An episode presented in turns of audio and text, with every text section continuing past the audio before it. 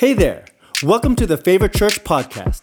We are a church for imperfect people who want to know God and make Him famous. In this episode, we'll be revisiting a message from one of our Sundays in church. Let's listen to our senior pastor, James Ayton. Hey, welcome to Favor Church Online today. I am, you have no idea how happy I am. I am so excited because I've got human beings sitting all around me today. Because of the new laws of the Filipino government, we're allowed up to ten percent capacity of our building, which means that we can have basically forty people in here. And so we got some of our staff, some of our great team that are here today. So I'm excited. You have no idea how happy I can walk through the crowd, social distance. Hello po, kumusta po? Big time God. Pastor Chap preached a great Taglish message, our first one, but I'm just so excited to be here. We got cameras all over the place as well. We're going to have a good day. You know, I started uh, last week a series called I Am a Carrier in our church. And uh, and I love this series because it's talking about who we are as Christians and, and also kind of on a just a, another level, who we are as people a part of Favor Church. Last week I talked about the presence of God. And, you know, when we talk about being a carrier and especially talking Talking about carrying the presence of God. When you're a carrier, uh, you you don't just have a disease or an infection, you carry it and spread it to those around you. And last week we talked about how when we want to be a carrier with the presence of God, in our church we value the presence of God so highly. It's it we it, without it, what are we doing? We can fake everything in our church except the presence of God. And I don't just want to be in an atmosphere where the presence of God is. I want to take it with me and I want to begin to carry it out to the rest of my world. You know, in every environment that you walked in, we talked about how there is one culture. If there's two cultures, one of those cultures will die at one point because only one culture will always exist. And in our church, in our culture here, we have a kingdom culture, and it's made up of five different values, which makes up a whole lot of other things. Last week, we talked about presence. Today, the title of my message is simply this. It's, uh, I'm a carrier that prays. I am a carrier that prays.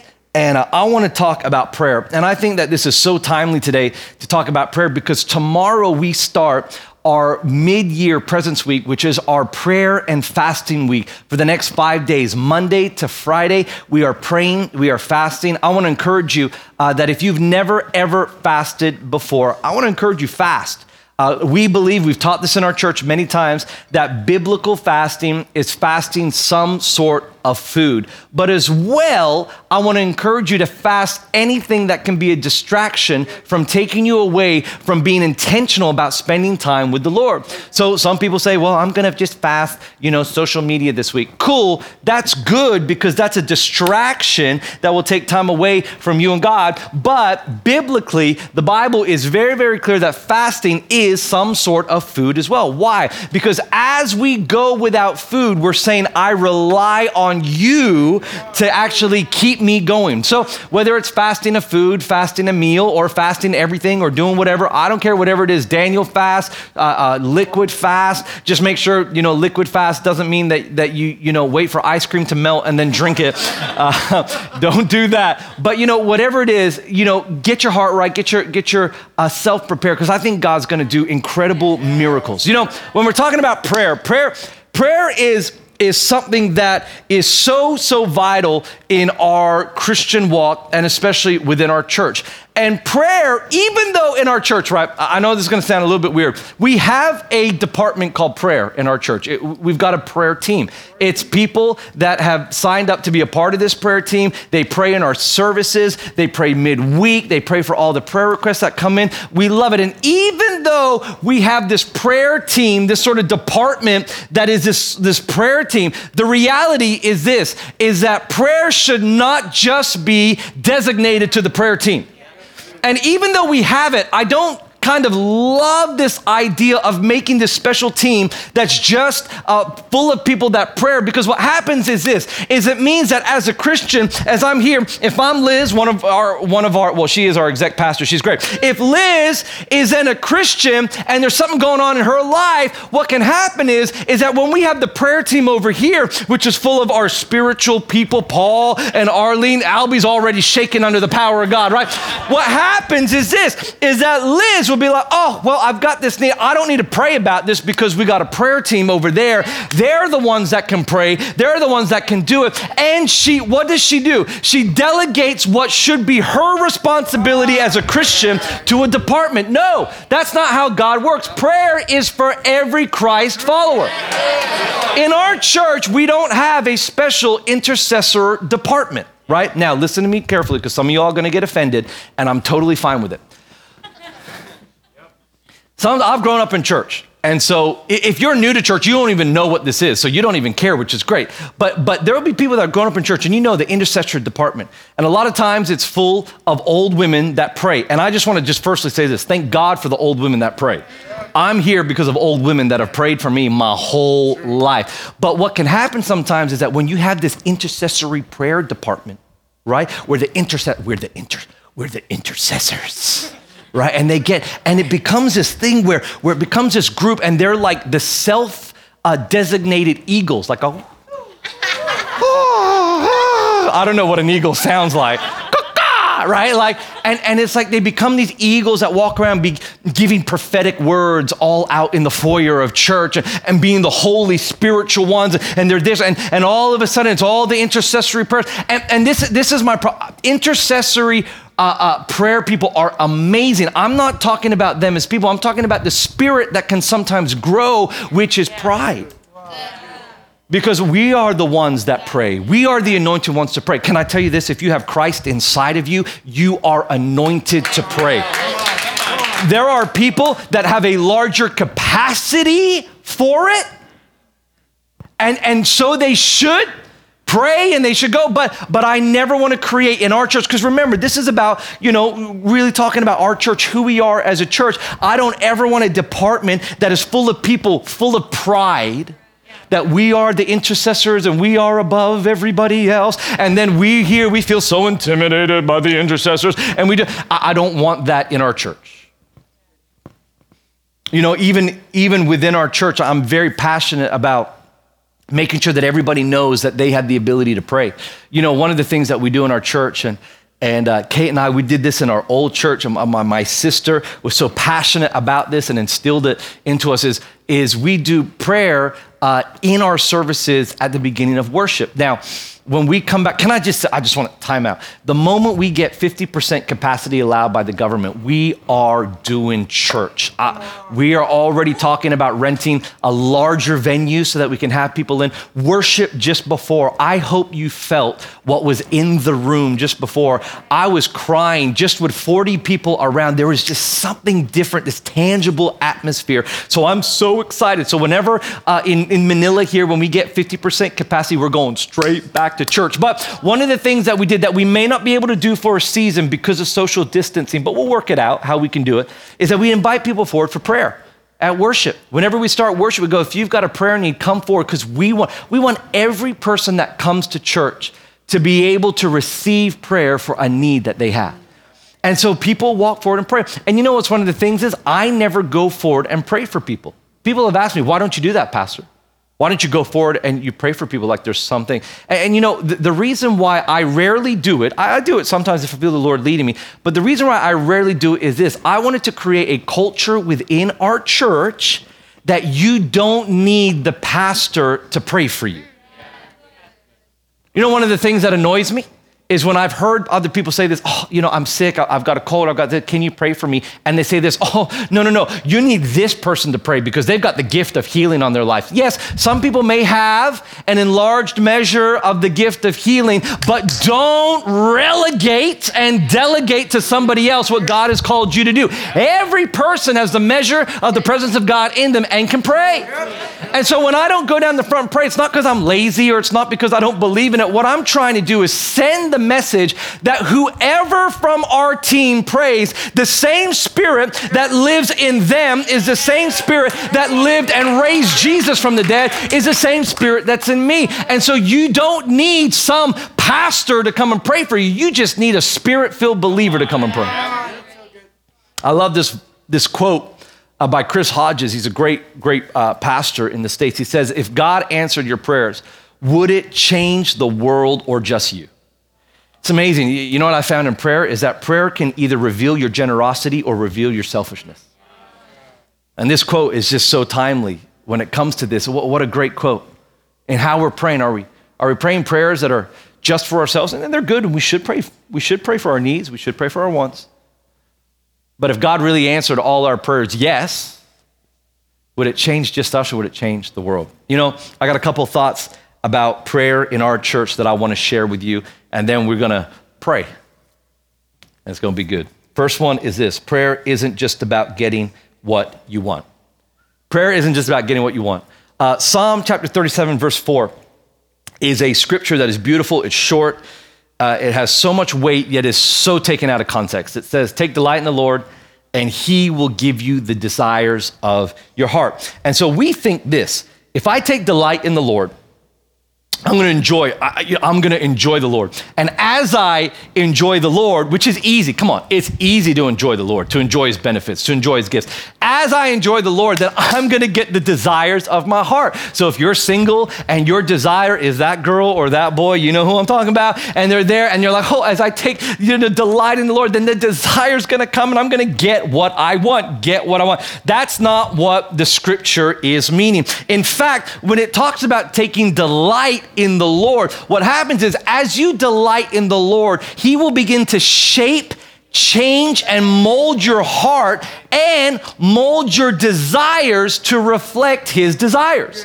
This is actually what that verse means, and it lines up with the teaching on prayer in the rest of the Bible. It lines up with what it says in First John chapter five, verse fourteen. It says, this is the confidence that we have in approaching God, that if we ask anything according to his will, he hears us. Ready? And if we know he hears us, whatever we ask, we know that we have what we asked of him.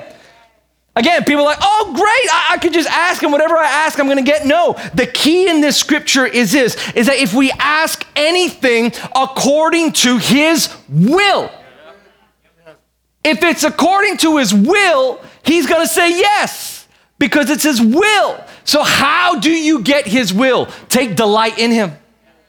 As you take delight in him, he'll begin to change your heart. I, I joke about this all the time, but it's true. If it's his will for you to have a Ferrari, God bless you, then pray for it, and then come and pick me up. Let's go for a spin. That might be God's will for your life. I don't know. But if it's not God's will, then stop praying for it. Take delight in him, and as you take delight in him, you'll begin, your heart will begin to change, and it'll begin to come in line with what his desires are for you. The depth of my prayer life is not about what I want from God and getting what I want, but developing a deeper relationship with him through conversation. You know, answered prayers do not determine the success of my prayer life. Greater trust in God is the true fruit of an active prayer life. Some people think, oh, look at that person, all their answered prayers. Man, they must be so close to God. No. Answered prayers don't determine your success. It's a greater trust in intimacy, because prayer is ultimately, here's the thing, right? As much as we pray for needs, we pray for wants, and we pray for breakthroughs, prayer is ultimately about growing more intimate with God. And this helps me so much, because whenever I'm faced with these thoughts, now listen, this is one of the thoughts that I'm faced with. And if I'm faced with it as a pastor, uh, I'm sure you're faced with this all the time, is this. Why do I need to pray if God's already, you know, got everything worked out and it's going to happen anyway? Right? Have you ever thought that? Like, why should I pray then? Because it's already going to happen. God knows the beginning from the end, so it's going to pray already. It's not like I can just change God's mind and now he knows everything. Well, here's the thing. If you've reduced prayer to just praying for things when you want something, you're not praying to God, you're praying to Santa Claus. If that's all prayer is for you, Like, I, I just want what I want and pray for, or what's the point of praying because it's already going to happen? No, you've just reduced God to a big, fat, white guy in a red suit that's coming down your chimney at Christmas time, which is the weirdest thing to tell our children. Right? That's all you've reduced God to. But if you look at what prayer is, which is this, it's an intimacy that is building a relationship with God, then no matter what God's answer is, you're building relationship with him. And God always answers your prayer. The thing is, sometimes the answer is no. Oh, which we hate. We hate it when he says no. God, I want that person. No. Why? He always, some people are like, God's not answering my prayer. Yes, he is. He said no. Or he said wait. Or he said not yet. I've taught on this before. Intimacy, right? Intimacy equals trust. And there's no way that's better than to build your trust in the Lord than by being okay with his no. There's no better way to learn trust than by submitting to a no when really you want a yes.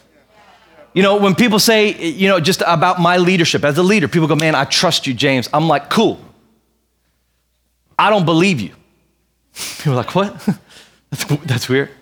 I don't believe anyone trusts me until I say no to something that they want a yes, and yet they still submit. Because you don't trust me. It's easy to follow someone when you agree with everything that they say. That's not trust, that's agreement. Trust, true trust, is when you're looking at someone and go, I, I think that we should do this, but you're choosing this, but because I trust you, I'm gonna submit to you.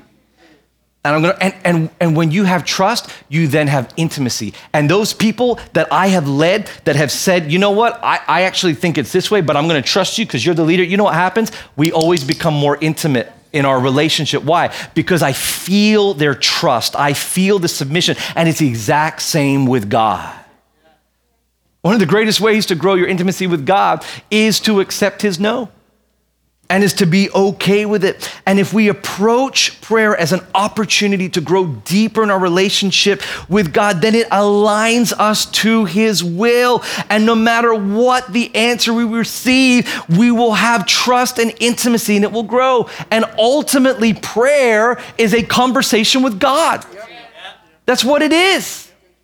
People try and, and, and, and complicate prayer, but it's not that complicated. Prayer is a conversation. What do you do when you converse? You talk, and then you listen.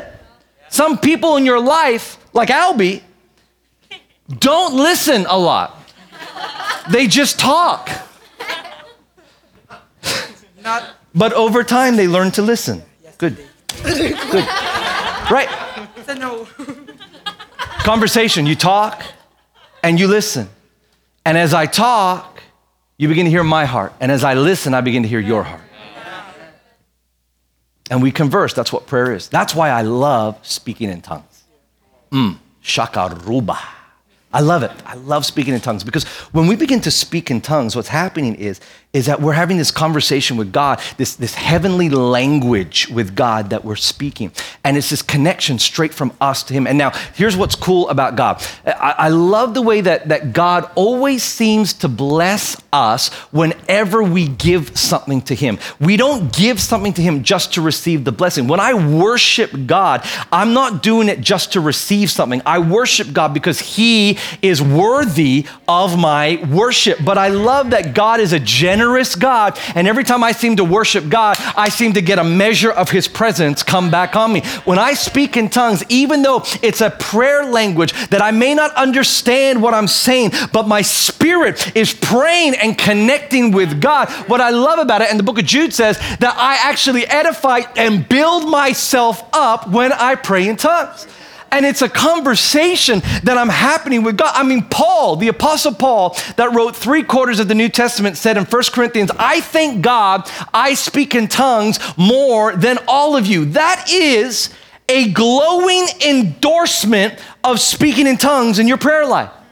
I want to encourage you that if you're not filled and baptized with the Holy Spirit and speaking in tongues, reach out to us right now. Write on it. Say, hey, I want that. I want that. And we will come and pray. What's awesome is on our online church platform right now at live dot favor dot church, you can actually go there and type, I want prayer. And one of our prayer team uh, are going to actually pray for you. And if you want to be filled, I believe that God is powerful enough that he can fill you with his Holy Ghost right where you are, and you can begin to speak in tongues. It will take your prayer life to a whole new level.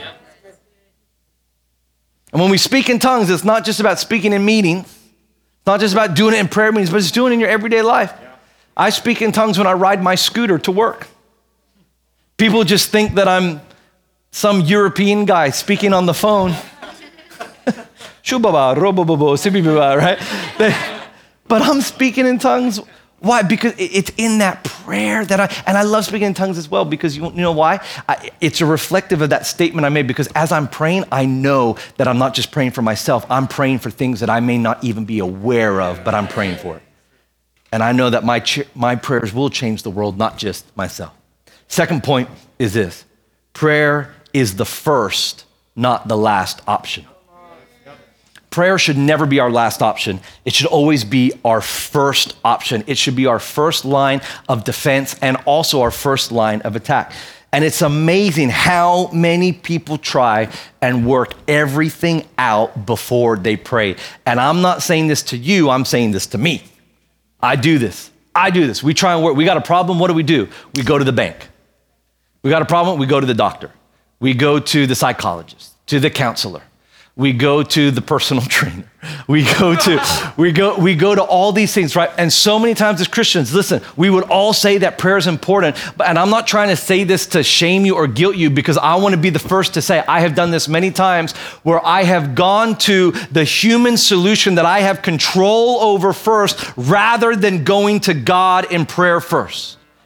Now, listen, all these things are great.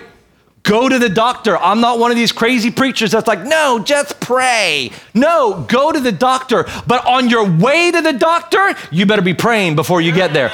Go to the bank to work out your issues with your loan. But on your way there, you better be praying on your way there. When you go to that psychologist, psychologists are great, but pray on the way there and pray on the way home as well.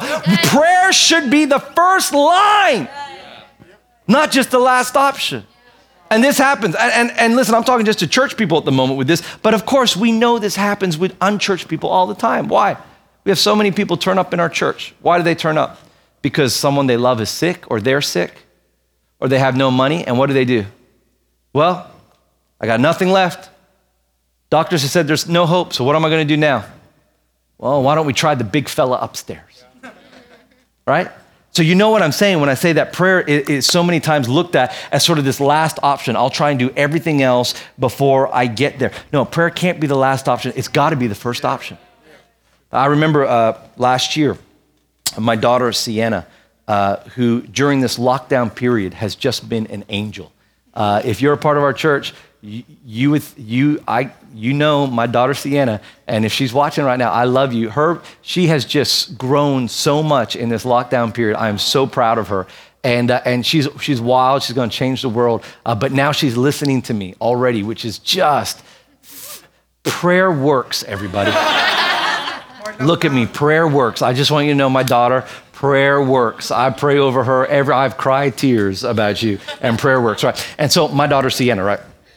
Uh, she hurt her arm, and, and she hurt her arm, she fell, she hit her arm, and she was sitting on the couch, and she was uh, screaming in pain. And as a parent, and all the parents, you know this, as a parent, you know the difference between a, I'm crying because I'm a kid, and I'm crying because of actual pain, right? You know, right? It, it, there's a difference, whether it's your wife or your child, you know that that that cry of, of pain. And uh, and her, her, her cry that she began to cry and scream, it wasn't just, I'm a, I'm a three-year-old brat that's just crying. It was this genuine, something is wrong with my arm. And I remember Kate, Kate and I rushed out, and it's so good having you here as I preach. I miss you so much.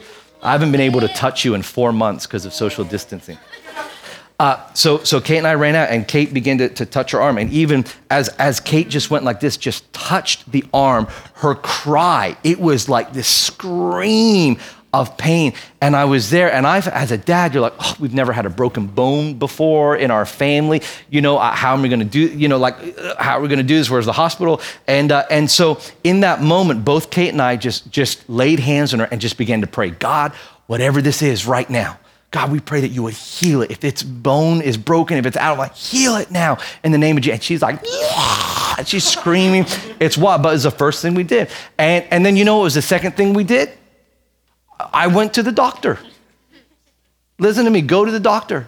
On the way there, she's there, she's crying, and, I, and I'm praying, and I'm laying hands on her, oh, God, heal her right now, whatever this is. And, and if not, help the doctor to be able to find out what it is. And I'm praying on the way. We go to the doctor, she begins to get a little bit better. We go, we take x-rays, we do the whole thing. By the end of the time that we were there with the x-rays, they came back, she was not crying. The x-ray came and showed nothing wrong with her arm. We went and had lunch, and she was just went back to screaming and crying at lunch as a three-year-old brat, not because of her arm at the time. And here's the thing. I'm not saying the arm was broken. If you want to, you know, say that, then that's fine. I'm not going to say that. But this is what I know. We prayed, and the arm wasn't broken. And I believe that God did something in that moment. I really do. And what I'm most proud of is not that God did something, but the first reaction that my wife had and both I, and I had was this, let's go to God in prayer. Yeah. Let's go. And I could tell you story upon story of people that have gone to God as their first reaction. Go to God first, not last. Go to him first. You know, when we pray, I said this before, but I love this thought about prayer being both attacking and being defensive. The way that we usually pray as Christians is defensive. What does that mean? We pray reactive prayers. Something happens, oh God, you gotta come help me. You gotta come help that situation. COVID's here, God, help us, right? We pray this almost defensive, we're on the back foot and we're reacting prayers. And, and those prayers are good and we should always pray them and they'll always be needed in life that we do. But, but I wanna encourage you to not just pray defensive prayers, but to pray attacking prayers in your life where you wake up in the morning and you don't wait to get sick before you pray, but you wake up and declare over yourself, hey God, today, keep me safe. Keep me healthy today. God, today I pray for financial prosperity in my life to come over myself and my family and the people around me. And as we begin to pray these attacking prayers, what are we doing? We're praying against the devil. It's a battle out there. I'm not going to call it a war. It's a battle. Why? Because the war's already been won through what Jesus Christ did. The war is over, but we have spiritual battles that we have to fight every day. Now listen to me. Don't go searching for a devil under every doorknob. Don't do it. Don't wake up and spend thirty minutes every day loosening this and binding that and renouncing this and shoo, shoo, shoo, getting the blood of Jesus on this and on that and on everything, right? Don't, don't start looking why. And, and I'm not saying that it's not, I just said we're in a battle. There's spiritual warfare going on. There is a battle, but here's the issue. When you wake up in the morning and start looking for the devil under every doorknob, you are praying for victory instead of praying from victory. When you wake up and pray from victory, you don't need to go looking for the devil. You just pray prayers of light. And the light goes out and begins to find the darkness. And there are some things, that, hear me, I'm not saying don't do it, but what I'm saying is this, don't put all your effort and energy into making the devil bigger than what he actually is. The church, the church has given the devil more power than anyone else because of how we pray. We pray, we pray like the devil's actually got power over us. He doesn't. Pray from victory. The Bible says no weapon formed against you shall prosper. So why don't we live like we actually believe that no weapon against us is going to prosper? Paul writes in Ephesians chapter six about putting on the, the, the spiritual uh, armor of God. He talks about both attacking and both defensive bits of this armor. And then at the end of this beautiful passage in Ephesians six, he gets to verse eighteen and he says this, and pray in the Spirit on all occasions with all kinds of prayers and requests. With this in mind, be alert and always keep on praying for all the Lord's people. Pray also for me that whenever I speak, words may be given uh, may be given me so that I will fearlessly make known the mystery of the gospel for which I am an ambassador in chains. Pray that I may declare it fearlessly as I should. Paul is saying, pray attacking prayers. He's saying, pray in the Spirit and pray for me. Why? Because I'm about to preach the gospel, so I need you to pray for me so that as I preach this, go- pray an attacking prayer that we're taking ground back from the enemy. Church, Favor Church, if you're watching from another church, God bless you, or you don't go to church, God bless you. But Favor Church, could I ask you this? Could you pray for me and for all the other pastors in our church as we preach the mysteries of the gospel, that it would be made known? You know, when you actually begin to pray for your pastors, you're not just praying for yourself, but you're praying for the world, that as we reach out into the world, that, that as I speak, that the mysteries of the gospel would become uh, uh, unmysterious to people and they would be able to grasp who Jesus is. Pray for us. Pray attacking prayers for us, not just defensive, reactive ones. My last point is this. Are you doing okay? Are you guys doing okay? Yeah. So good to have you all here. Jay! All right, third last point is this. Prayer shifts the atmosphere. Prayer shifts the atmosphere. Have you ever been in a room? Have you ever been in a room where people started praying? And it just, you're like, ooh, something just happened. It just, it, it just shifts. Right now, there's people watching that the atmosphere in your room is anxiety. It's fear, it's depression, it's loneliness, it's bitterness, it's anger, it's bad relationships that you have, right? And what happens is, is that when you begin to pray, prayer has the ability to shift atmospheres of not just a room, but of your life. It says this in Philippians chapter four and verse six, it says, do not be anxious about anything. But in every situation, by prayer and petition, with thanksgiving, present your requests to God. And the peace, oh, I love this verse, the peace of God, which transcends all understanding, will guard your hearts and your minds in Christ Jesus. What does that mean? That simply means this. It says, hey, uh, uh, don't be anxious about anything. Well, how about this? The Bible said anything. Well, how about my relationship? That doesn't include in anything. How about my finances? I don't have a job. I got fired in COVID. That's okay. That's included in anything.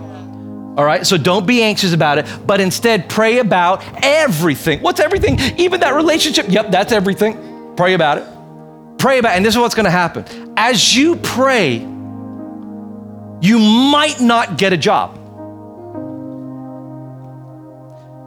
The scripture does not say God will answer your request the way that you want him to answer it. That's not what the scripture says. You know what the scripture says? It says, don't be anxious, pray about everything, and this is what's going to happen. As you pray, the peace of God, which transcends, you are not going to understand fully what is happening, but it is not just going to come upon you. I love it. This has been a revelation that I've been uh, uh, really delving into recently, that the peace of God is not just going to come on you, but is actually going to guard your heart. That, that's a different ball game. It's not just coming on you, but it's guarding your heart so that when you walk into atmospheres and you struggled with depression and with loneliness and you walk into an atmosphere full of depression and loneliness, God's peace is going to guard your heart from entering in and falling back into that depression or falling back into that loneliness. So what do you do? If you know you're going there, begin to pray. Begin to pray. If you got issues with your family and it's Christmas time, what do you do? Pray. When you're driving there, pray. When you're there, speak in tongues under your breath. Right? Do it. Pray. The peace of God, which you won't even understand, it will come and it will guard your hearts and your minds. Prayer will shift your environment. Peace will come. It's hard to fight with your spouse if you pray. Come on, married people said amen. Amen. You got it, Willem. It's hard to fight. It is so hard. It's it's hard. Me and Kate have had, me and Kate, Kate and I have had wicked fights. Wicked. I don't know why you're saying amen, John. Like, you've been there? Have you been? We've had a few in my office as well. That's when the blind goes down in the office. People think we're kissing, we're not, we're fighting. And uh, we've had some we've had some amazing fights, and there's been moments, it's usually me at the end that says, come on, let's pray. And uh, and and what's awesome is is when she's when she's still angry. Because it's like, I'm like, come on, we need to pray. Right? She she don't want to do it. Why? Because when you begin to pray, your heart changes. And she don't want to change. She she wants to stay angry. She want she want to hold on to that anger like a soft cushion wrapped around her chest. I don't want to let go of my anger, right? And the moment that I begin to pray, what happens? Heart begin to soft, right? Now, I know that makes Kate look bad. I don't mean to dishonor my wife, uh, but you know, that happens all the time. And uh, what happens with, what happens with us? It softens our hearts and we begin to pray. And there's been so many times where we've, we have fought big fights. We are, we are an imperfect couple leading an imperfect church. So if you're married and you fought and you think, does anyone else do it? Yes. You should see Pastor Willem's marriage. And uh, come on now, right? We have had fights, right? But when we pray at the end, something happens. And, and it, there's a shift in the atmosphere of our room. There's just something that shifts and changes when we pray. And, and, and God comes in and he softens it. Whether it's our marriage, whether it's your, your finances or your business, or whether it's your relationships, I am praying that there would be a shift inside of us. I'm believing this year in our mid, mid-year Presence Week fast that there's gonna be a shift in the atmosphere of your business, a shift in the atmosphere of your unemployment right now, a shift in the atmosphere of your family or your relationships. We, what are we doing? We're seeking God. We're putting aside food. We're putting aside distractions and we are relying on God. We're saying, God, I'm really hungry. This is why it's so good to fast food. Right? Because this is the Philippines. Come on now, if you're watching in the Philippines, what do we do? We love Jesus Cristo and we love food, right? And so, so what we're saying is, God, I'm putting aside food and I'm trusting you that even though I'm hungry, I'm not gonna die. Because sometimes we feel like that after one meal. That's why I love fasting food. Because it, it, it builds something inside of me. Go, God, I really need to trust you. And so what we're doing, we're putting aside food. We're putting aside distraction. We're saying, God, I'm trusting in you. I need you in this season. I'm praying that that depression in that household would be gone in Jesus' name. The atmosphere to be shifted. Those relationships that you're struggling with, that the atmosphere would change instantly. You know, through prayer, we seek the kingdom of God. As we pray, we are seeking the kingdom of God. And you know what the Bible tells us about that?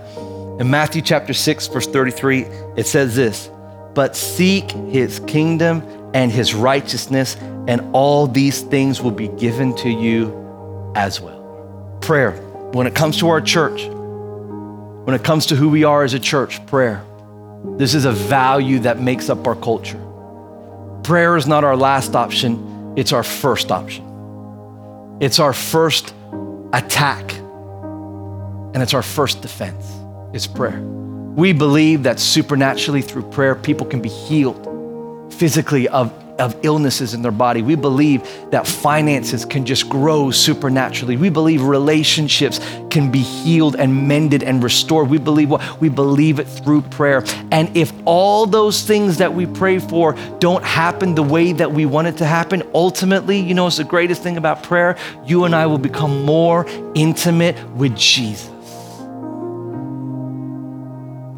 If you're sick in your body right now, being more intimate with Jesus is worth more than a healing in your body. I don't mean to, to just devalue whatever sickness you're going through, but that's how much weight I'm putting on what it means to be intimate with the Lord. You're going through financial troubles right now. Hey, we're going to pray for it. But can I tell you, it means more instead of getting that paycheck or getting that job. It actually means more to be intimate with Jesus. But how can you be intimate with Jesus? Well, to be intimate with Jesus means that you have a relationship with him. And maybe you're watching this right now and you don't have a relationship with Christ. Maybe you've never come to that point where you've accepted him as your Lord and Savior. You know, uh, the Bible's so clear that if you don't have a relationship with Jesus, it's because sin is in between you and God. And that sin is all the stuff that we've done, every way that we've lived that's outside the boundaries of how God would want us to live. And in order to come to God the Father, we have to come to Jesus, and we have to acknowledge what he did on the cross, which is dying and then rising after three days, defeating the grave. And, and he did that, why? So that it would make a way for us to come to God. And now all we have to do is come before Jesus and ask him to forgive us of our sins. It means admitting what we've done is wrong. Some, that, that's really tough because that hurts our pride. To admit that we've done things wrong, that attacks our pride. But it should attack our pride because pride is the root of all evil. And if we have pride, we can't come to God. And so we come to Jesus, we say, forgive me of my sin, and ask him to come into our life. And in that moment, his Holy Spirit comes and begins to live inside of us. Maybe you've never, ever experienced that before. Or maybe you did it a long, long time ago, but you walked away from God. You turned your back on God and church, all that kind of stuff. Well, I want to give you a chance to respond right now. So if that's you, Saint James, that's me.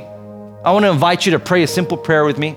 It's a prayer reflecting what the Apostle Paul writes in Romans chapter ten when he says that if you confess with your mouth and believe in your heart that Jesus is Lord, you will be saved. So I want to pray that prayer. So if that's you right now and you want to pray with me, please put your hand on your heart wherever you are and repeat these words with me. Everyone here is going to repeat these words with me as well. So say, say, dear Lord Jesus, I come to you right now and I ask you to forgive my sin.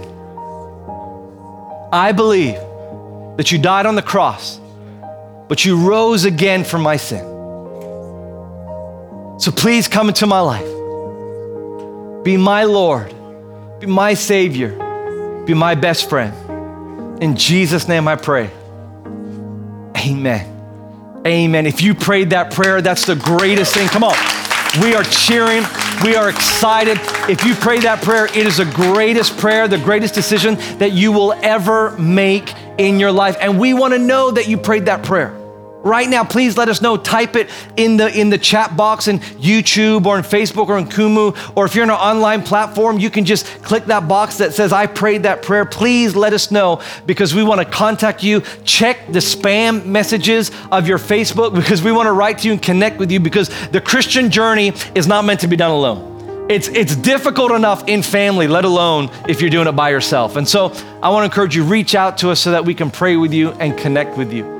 You know, for the rest of us, I just want to encourage you. We're not going to have a big time of worship or, or even a big time of prayer because of this reason. This whole week, we're about to pray and fast. And I want to pray for you just right now and for all of us that are here, that this week, that you would really reach out for God.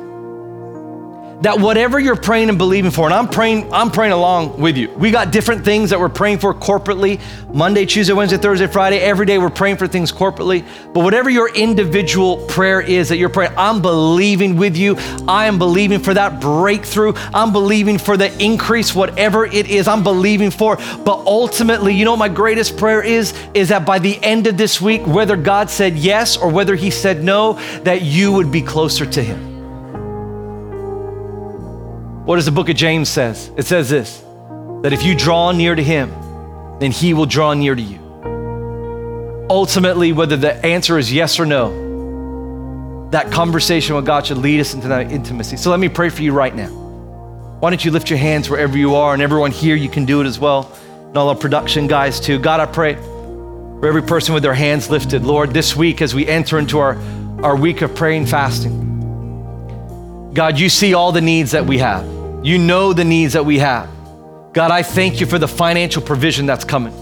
Lord, I thank you for the relationships restored. God, I thank you for the physical healings, the cancers to go in Jesus' name, the blood disorders and diseases to go, the, the protection against COVID and this, this virus, God. I pray for all those things, but ultimately above all, God, I pray that this would be a week where we draw close to you. That regardless of a yes or a no, that our intimacy with you would grow. So God, I pray, let husbands and wives pray together, even for the first time, let it happen. Let families pray together. Let singles pray together, wherever you are in your life, that you would pray this week, that we would see breakthroughs and answered prayer. In the name of Jesus, we pray. Amen. Amen. Thank you so much for listening in. At Favor Church, we're a family, and we believe that the Christian journey should not be done alone. If something really spoke to you from the message, we would love to connect with you to talk it over. Or if you prayed the salvation prayer, we'd also love to be able to share more about the decision that you've just made. Please visit us at favor dot church slash next to learn more. If you want to share this podcast with a friend, simply tap on the share button and send it through. We love you. We're praying for you. Till next time.